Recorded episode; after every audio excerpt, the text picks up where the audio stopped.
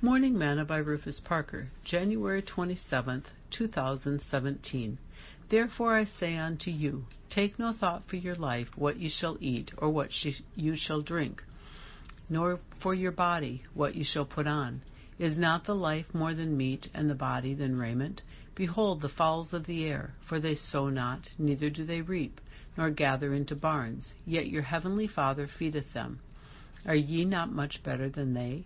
Which of you, by taking thought, can add one cubit unto his stature? And why take you thought for raiment? Consider the lilies of the field, how they grow. They toil not, neither do they spin. And yet I say unto you, that even Solomon in all his glory was not arrayed like one of these.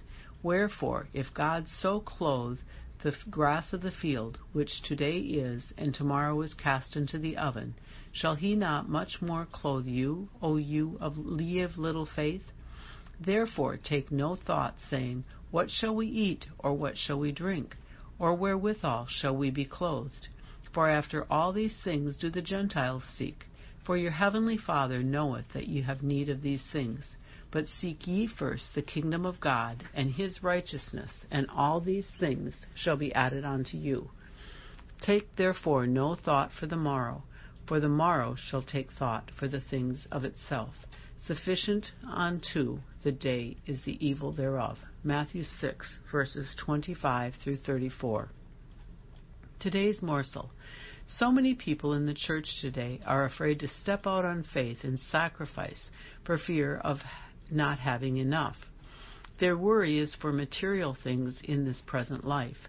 Jesus said that God knows what things we have need of, and so he cautions us to not be concerned with these things, but to seek first the kingdom of God, and those things that we have need of materially will be added.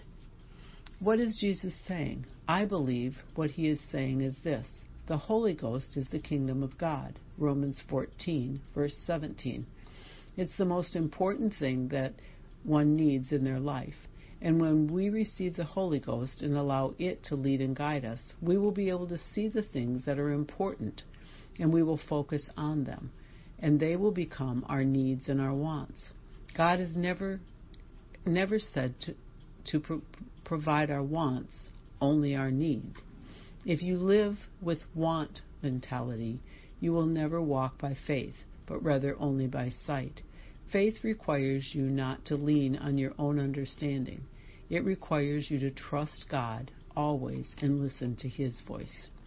Sing, I trust in God wherever I may be, upon the land or on the roaring sea. For come what may, from day to day, my heavenly Father watches over me. I trust in God, I know He cares for me. Upon the land or on the raging sea, though billows roar, he keeps my soul. My heavenly Father watches over over me. Thought for today. The Holy Ghost will keep your mind off wants.